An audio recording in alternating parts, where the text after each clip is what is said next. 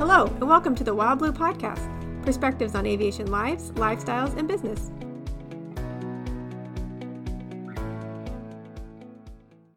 Hi, uh, this is Chris Kirk at Wild Blue Aircraft Sales, and welcome to the Wild Blue Podcast, where we discuss perspectives on aviation, lifestyles, and business. And uh, today we're talking with Mac Swindell, and Mac is uh, one of our sales advisors here at Wild Blue. So welcome, Mac, and thanks for agreeing to do this. You bet. I'm excited. Yeah, yeah, me too. So uh, if you would just uh, just start off giving everybody a little bit of your background and your history, who you are. Well, I live in Oklahoma and uh, grew up here, and uh, you know, it's it's kind of funny professionally, I guess. The uh, my career sort of taken a full circle. I started out in aviation, went to Oklahoma State, got my license, private certificate there while I was a student, and then went to work for Boeing in Wichita, which is now Spirit. Um, but as an engineer, transferred back to Oklahoma City um, with Boeing. Still kind of moved over to the defense side. So started out right after school in the in aviation aerospace. Um, went to Gulfstream after that. We had a factory. Gulfstream had a had a facility, a, a, an assembly facility uh, on the south end of Wiley Post Airport down in in Bethany. Um, right. And then had an opportunity to join a, a new venture in early in 2000. Was in February of 2000. Uh, it was a brand new company involved in telemedicine. And if you think about where we were in 2000 in telemedicine, there was a lot of work to do. Broadband was not available. Um, we, we really got involved in a lot of details technically to connect remote sites with uh, medical specialists at a distant location and uh, create a network that was reliable and consistent and delivered a good product.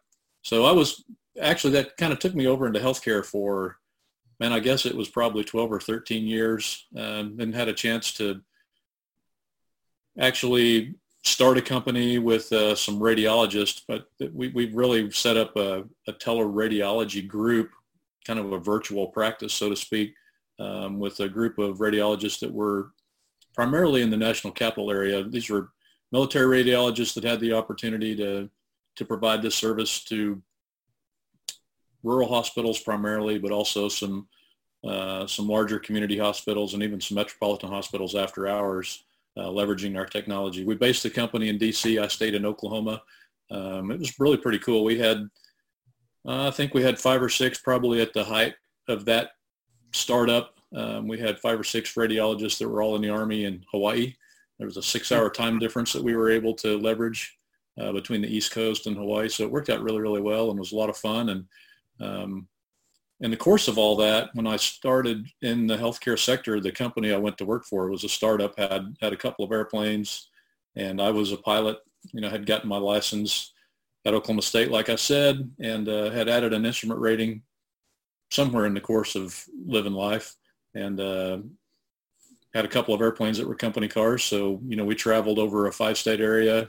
There were three of us in the company, all pilots and traveled over a five-state area with our with our airplanes that were based at Wiley Post.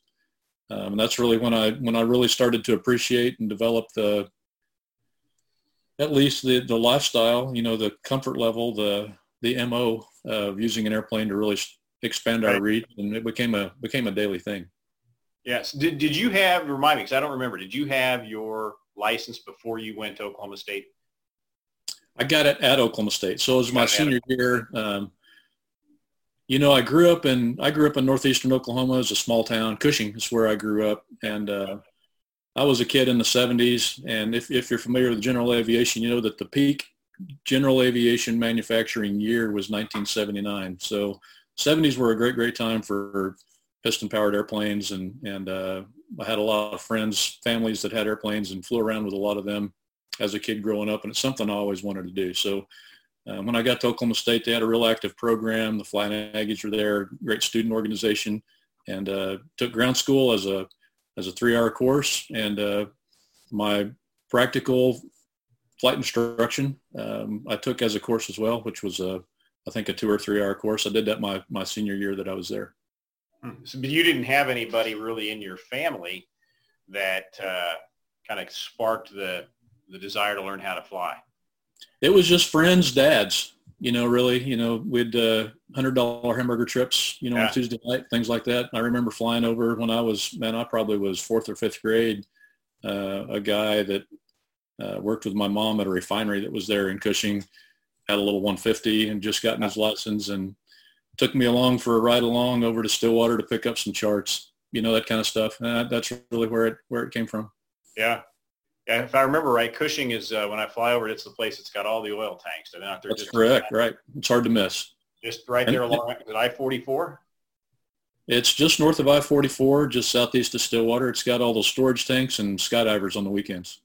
Yeah, yeah, that's right. I remember seeing that on the sectional. So, uh, and one thing interesting here for, for folks to know is that Mac is in, uh, you're actually just outside of Edmond, close to Sundance Airport in Piedmont, right? Right. And uh, so the rest of us are here in Kansas City. So he, he does operate a little bit remotely. And uh, the Zoom thing or uh, Google Meet, whatever we use, isn't really anything new for us. Uh, we've been doing it for, for quite a while. But uh, Todd and Tabby and I are here in Kansas City, Mac's down there. But we still get to see each other fairly frequently. In fact, Mac and I were just talking uh, before we started recording here that we'll probably see each other next week when I take my plane down to Enid to be worked on. And, and Mac does some flying out of Enid. And so maybe you could, we could segue right into that from, you know, how, what the tie-in is with Enid. Sure. Um, I, I, do fly uh, a Pilatus that's an Enid that uh, there's, I guess, five or six companies that are involved in that airplane. And, and, you know, all of those companies that are based, domiciled right here in Oklahoma, based right in Enid, family-owned businesses for the most part, um, recognized many years ago. Matter of fact, one of them uh, is an insurance company there in Enid. They've had a Bonanza or a Baron in the family, in the business since 1947. They actually had a Beech uh, Model 17 Staggerwing prior to that that uh, the owner of the company, which was the grandfather of the, of the brothers that run the company now, uh, he was flying back from a meeting in northwestern Oklahoma and the airplane caught on fire and uh, oh, wow. he successfully landed it, got out of it. But his first call was to Walter Beech, uh, asking about a metal airplane uh, because that airplane was burning up around him as he was making that emergency landing. And that was in 1947 when the Bonanza was brand new. He bought one.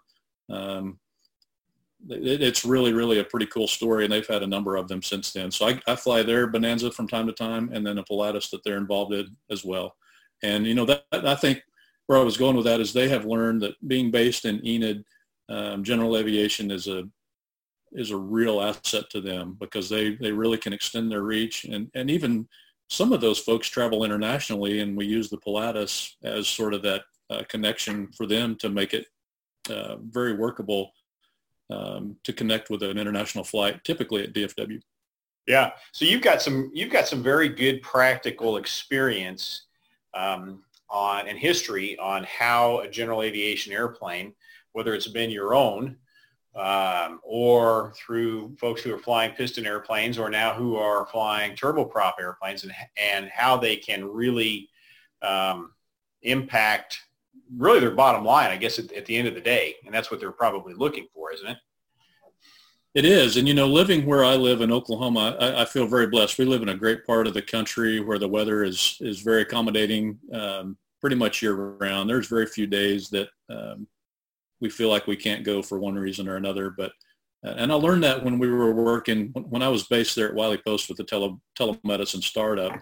Um, we had a turbocharged 310 R model um, that we could take. We also had a mall, and I was in a flying club that had all Cessna fleet. So it's I mean nothing terribly exotic. It's single engine airplanes, but you know we were able to extend our reach with three with three guys. Um, we had clients that were just a few hours away uh, if need be, to be able to respond to make a hot shot kind of run, you know, into Arkansas. I, I, I remember one of the one of the coolest stories, really experiences, was uh, you know, we we had some equipment that um, that was in El Paso that was failing. We received a call at probably 10 o'clock in the morning. We're coming up on a Fourth of July holiday weekend, and yeah. and it was you know mission critical that this stuff be up and running over that holiday weekend. And uh, wasn't any big thing to scramble, you know, right then and there at that moment.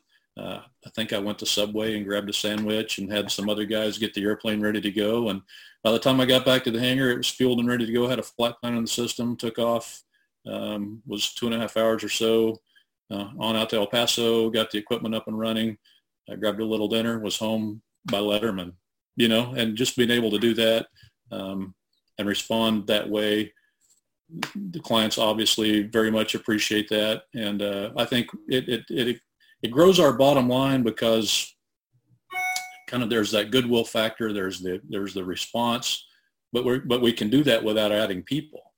And so with three guys, we were able to cover a lot of ground. And that's I did the same thing when we started the teleradiology group.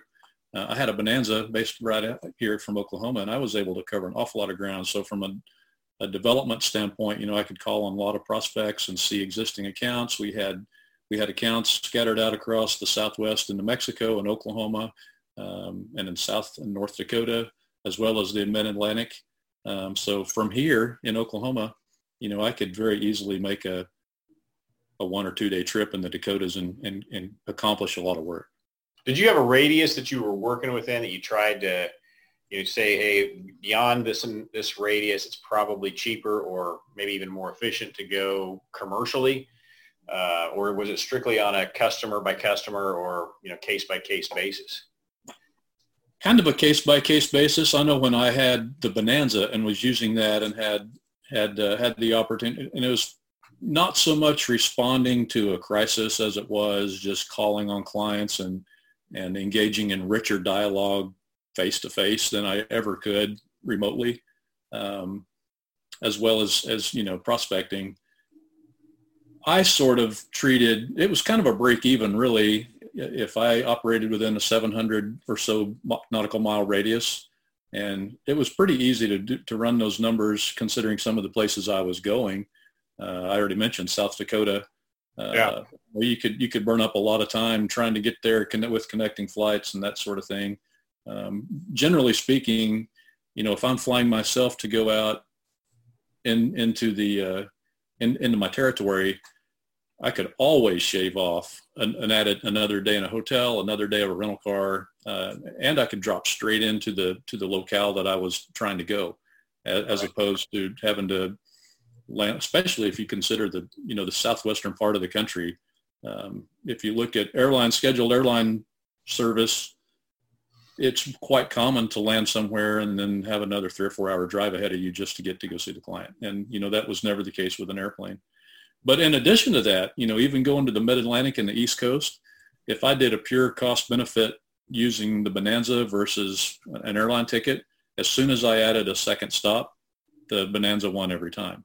Um, yeah, and that's and that's just because you know I could add a, a, number of stops along the way, and I you know we had one of our session our, one of our physicians was uh, was stationed in Pensacola for a while, and I remember flying out to uh, Leesburg in the national capital area and then dropping down to Pensacola to spend some time with them, uh, doing some planning for the business. And, you know, the airline ticket, the three-way with three legs in it was terribly expensive. Uh, the Bonanza was 60% maybe of the cost. Really? Um, really? It, was, it was significant. Yeah. And that's, that's honestly, that's fairly rare because it generally is cheaper to, to fly commercially, but it doesn't always make sense at the end of the day because of what you're saying, you know, because of the, the connections, the sit around time, the drive time, um, and, and, all those things. And, and so it's, I, I get a big kick out of the customers that we work with and the, the uses that they have for these airplanes because so many of our customers come from places where you know, airline service, uh, it, it's it's a ways off. They've got to drive. They got to get in their car and drive an hour or two or three just to get to a, a decent sized airport where they can, you know, start a start their trip. Not to mention have to make their connection. And so it's, uh, you know, th- these are to me these are kind of the movers and shakers of of our economy because they're the ones that are out there making things happen. You know, they don't come from the big cities. They're not they're not traveling to the big cities may go through them commercially, but but you know not uh, not necessarily doing any business there. So. Well, and that's a good point. You know, my responsibilities, uh, and that's a great case study for it, is, is when we had the teleradiology group. I mean, my responsibilities were financial. My responsibilities were operations. My uh, my responsibilities included uh, development, and you know, travel time is not revenue generating productive time. So, right. just being able to move around a lot quicker, and uh, not burn so much time in between endpoints, I think that that made it work. You know, we would we would have had to hire at least two or three more people, in my view, if I hadn't had the airplane to use to just move around quicker. Yeah. Well, and you know, we are we are blessed being here in the central U.S. where it's it's relatively easy for us to go just about anywhere uh, in the country in a pretty short amount of time. We don't necessarily even even commercially we don't have to necessarily make a connection. But you know if you're if you're in a location where you're two hours from the nearest major airport and you can get in your airplane and even if you're doing you know maybe it's only 170 knots true maybe not even that fast and you can sit in that airplane for four hours uh, and you can get a, you can you can cover some serious territory. Absolutely, and that's great. So moving back to what you're doing um, with the Pilatus, how far do you see? What, what, kind of range are you guys using this thing? Well, again, it's a it's a great airplane for what we do, and you know, I I monitor on a monthly basis sort of what the moving average, what the what the typical trip looks like, and and by right. far the majority of what we do is within a couple of hours out. Um, but you know, being based right here in the center part of the country in north central Oklahoma, that we can easily hit either coast nonstop. And so, uh, you know, a, a, common trip on the coast might include, you know, a trip to DC or a trip to uh, pick a pick a location in North Carolina. We go to the West Coast fairly often. We'll make a trip to Phoenix. We'll make a trip to San Diego, uh, the LA area. That's easily done nonstop. Uh, more commonly, we have trips to uh, Denver, Kansas City, uh, multiple locations in Iowa, Missouri, Kentucky, Tennessee, the Southeast. Um, very, very easy uh, day trips. You know, a couple couple hours out, couple hours back with plenty of plenty of time and uh, to take care of the business that we're there to do and get back the same day and and arrive not only at the destination but back home without the without the feeling of any kind of fatigue. Yeah, and elaborate a little bit, if you would. What what's the what generation of Pilatus are we talking about here? The Pilatus that I fly is a, it's a it's a NG, so it's a serial number 1610 for anybody that's paying attention to that to those numbers. But it's a PC12 slant 47, so it's got the got the Honeywell Apex system, PFDs, MS, MFDs. Yeah. So transition a little bit then into the background that you've got, which I think is is very unique in that you know you you have a lot of formal aviation training. Um, you've gone in different directions, but aviation has always been kind of at the the core of what you've been involved in in, in some way. Um, how do you translate that or what, what, what benefit is there with that experience to the folks that we deal with, you know, the, the buyers or the sellers of an airplane? Well, I think I can understand somewhat, maybe more than just empathize, you know, with who are who I perceive our, our client base to be, and, and that is uh, uh, owner flown business owner with a lot of irons in the fire, a lot of commitments, a lot of things going on. Um, I certainly can appreciate that time is time is valuable, time is money, and you know, I remember when I was contemplating buying the Bonanza, how my burning desire, I was just away from home when we were starting that business and, and I did not have the Bonanza to fly. I was spending many, many nights away from home. And I think that was the one thing that was really driving me was the desire to spend more nights in my home um, with my family. And my kids were pretty young back then. Um, you know, the, the airplane is what it's the tool that allows you to really compress to shrink to shrink the range, to shrink the world, and be able to get home uh, uh, more nights than than you might otherwise be able to, and get back to your office where you can really get some things done if if you need to. Yeah, I think about one of our customers who has a uh, municipal engineering firm, and he's told me multiple times that one of the ways he's able to retain his employees, not, not only are they in a, in a somewhat remote location to begin with, but it's because, you know, those, those employees all have families. Right. They, uh, they all have people that they want to get back to, you know, for those of us who have spent more nights than we care to count in a hotel, one hotel after a while becomes just like the next. And the last thing you want to do is spend another night not in your own bed. And they keep their employees very happy, you know, doing that. So, right. So if, if you were to put a, put a, a label on it or a, a pin on it, you know, what what kinds of companies what kinds of companies do you think are um, the uh, the best suited? Or maybe not you know i mean there's companies out there that shouldn't have an airplane right? So what, what's your perspective on you know where does the type of general aviation flying that you've been used to fall in? Where where where would that be best suited for for a, an up and coming company?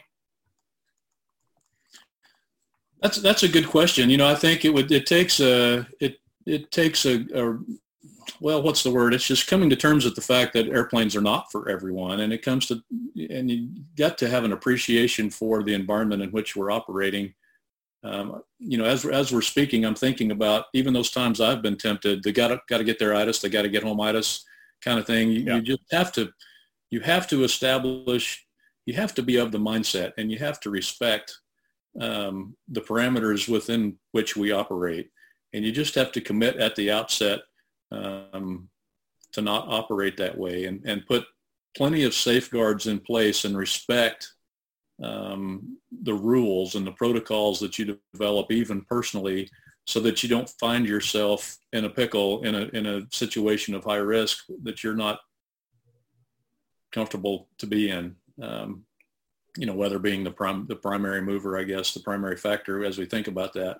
So we do have, we are in a, in a place in the country that's blessed with, with good weather and good airspace and accommodating airspace. Uh, but we're in the time of the year now when you know, there's a lot of convective weather that's moving around. So, right.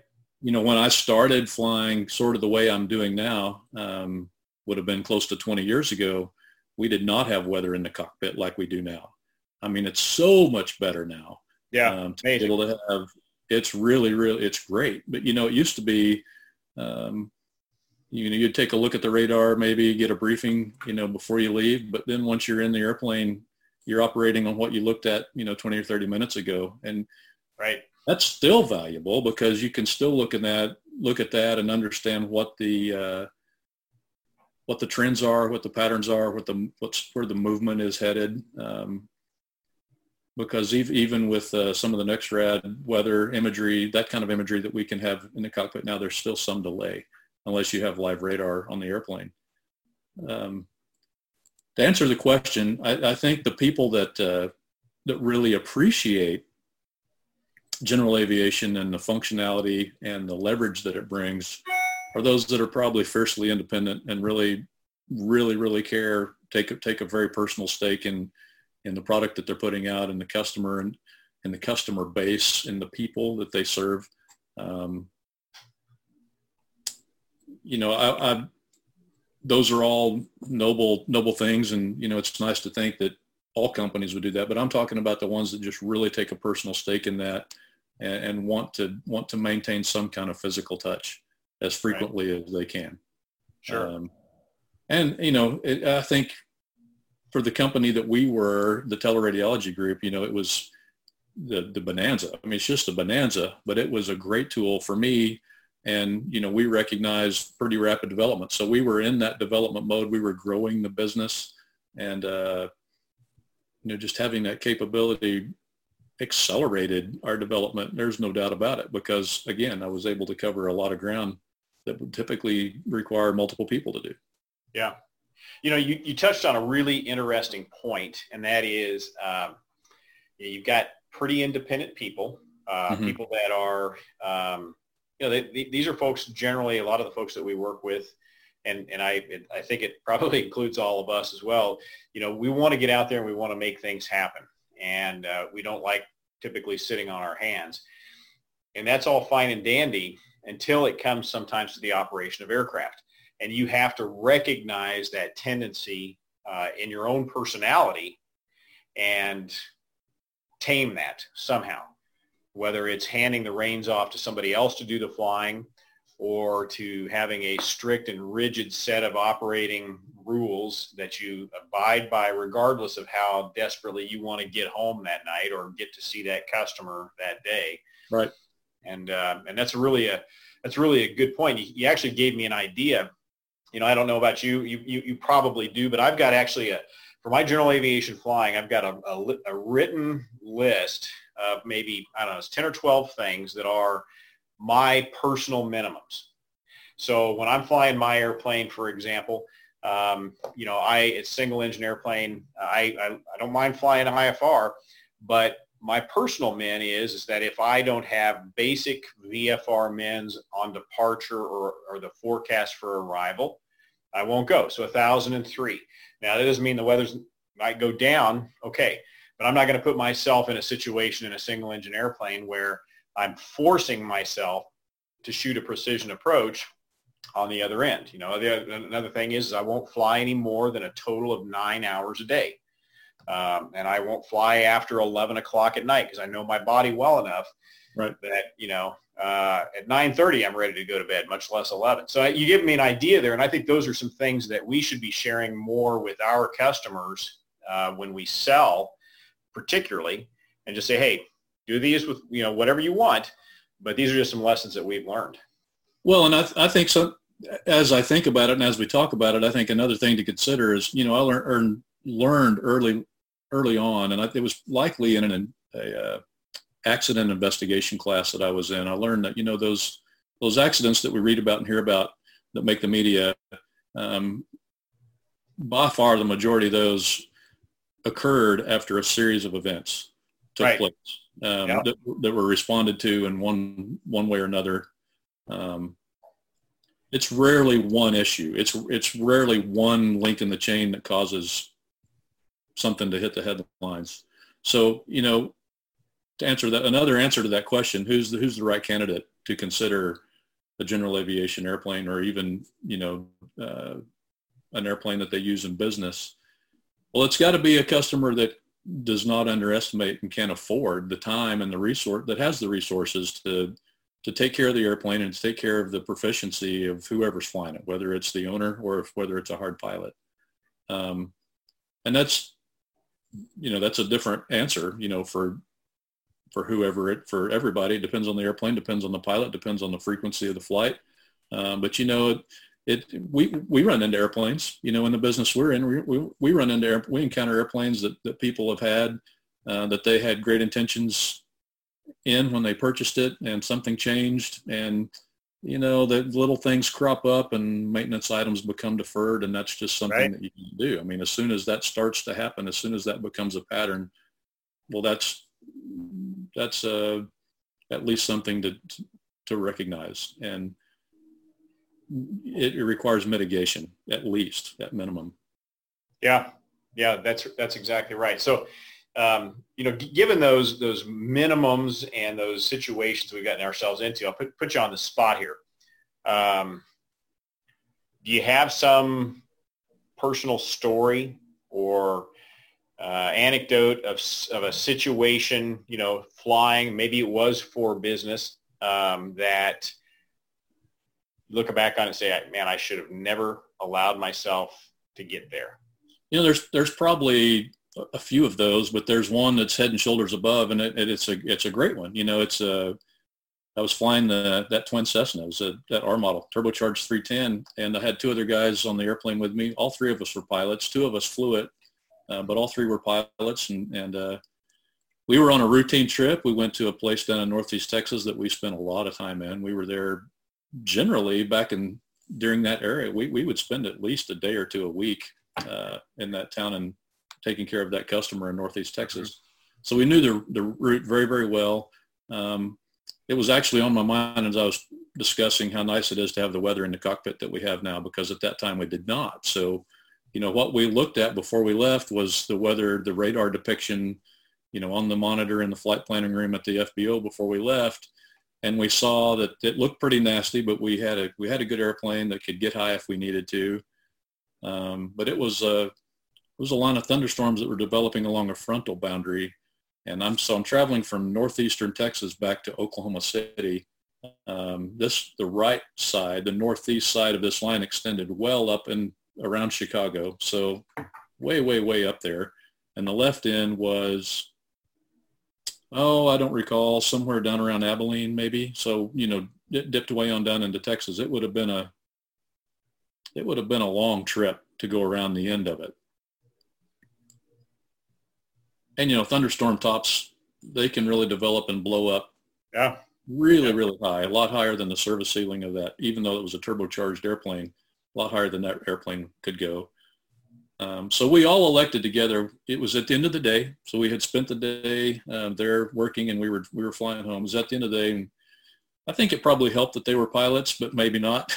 uh, but we elected that we would go take a look. It was still, there was still some daylight and we approached, uh, we, we sort of took this thing head on. We were going to look for a place, a gap that we could shoot. You know, they, there were still some on the radar, you know, when we looked at it and we got to, got up to it where we could see it. And, um, you know, those gaps had all closed up. The vertical development had increased and it was getting really, really tall. Uh, but we could see sunlight on the ground below it. So we all okay. looked at it and thought, well, it's not too far across there. I bet we can make it. Uh, so we jumped down. I was flying. I was in the left seat. We jumped down and went underneath it. And man, that was the worst ride in an airplane I've ever experienced. And by the time we got to the other side, when we could look back with the light from the west shining on what we just flew under, we all vowed that we would never do that again. We saw some colors that you don't really like to see and you don't often see in weather. Uh, some kind of dark cobalt purple kind of colors that were pretty nasty. Impressive, magnificent, but not on the window of an airplane.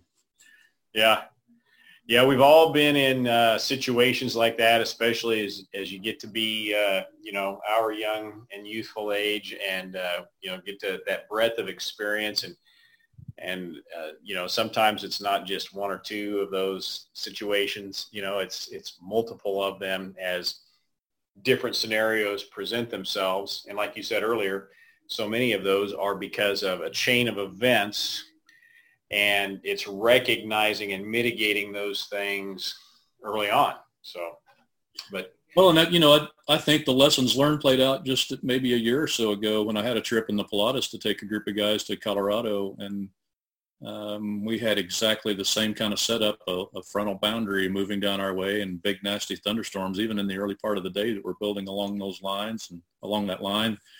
We could have, and the, air, and the airplane's faster. We could have gone around one end of it, but I just advised them that there was no way that the ride was going to be a good ride. Um, and we still had to plan, you know, a, ret- a, return trip later that same day. And it was, you know, the forecast called for more of the same throughout the day. And I advised that we really just ought to look for a different day. And in the end, um, it really worked out well because we, we found another day when the weather was great, had a great trip, and we were actually able to take another airplane and take more people on that second day. So it was a much more productive trip by waiting. Right, right. Well, that's that's a great story, and thank you. And you know, I'm sitting here looking at the clock and realize how quickly our conversation has gone, and I wanted to kind of uh, honor our time commitment on this. But thanks for taking the time to to share all that. And, and I think uh, for you know for anybody that's watching this, I, you know, there's lots to learn. Mac's got a lot of wisdom. He's got a lot of experience, um, a lot of stories to tell, and um, you know that's that all comes not only with age but with dedication to your profession. And one of the differences that I, I hope that you see with Mac here in terms of buying or selling airplanes is that we're not just in it for the buying and the selling. We we we love and we are enthralled with the the entire aspect of aviation. We love learning. And so, uh, you know, that's what this podcast is about, is about not just uh, buying and selling, but it's about the lifestyles and the lives and, and businesses and how you can use those airplanes and, and just as a couple of examples. So anyway, Mac, thanks so much. I really, uh, really Very appreciate good. spending this time with me. Enjoyed it. All right. Thanks. Thanks for listening to the Wild Blue Podcast. Find us online at flywildblue.com. And don't forget to subscribe and share.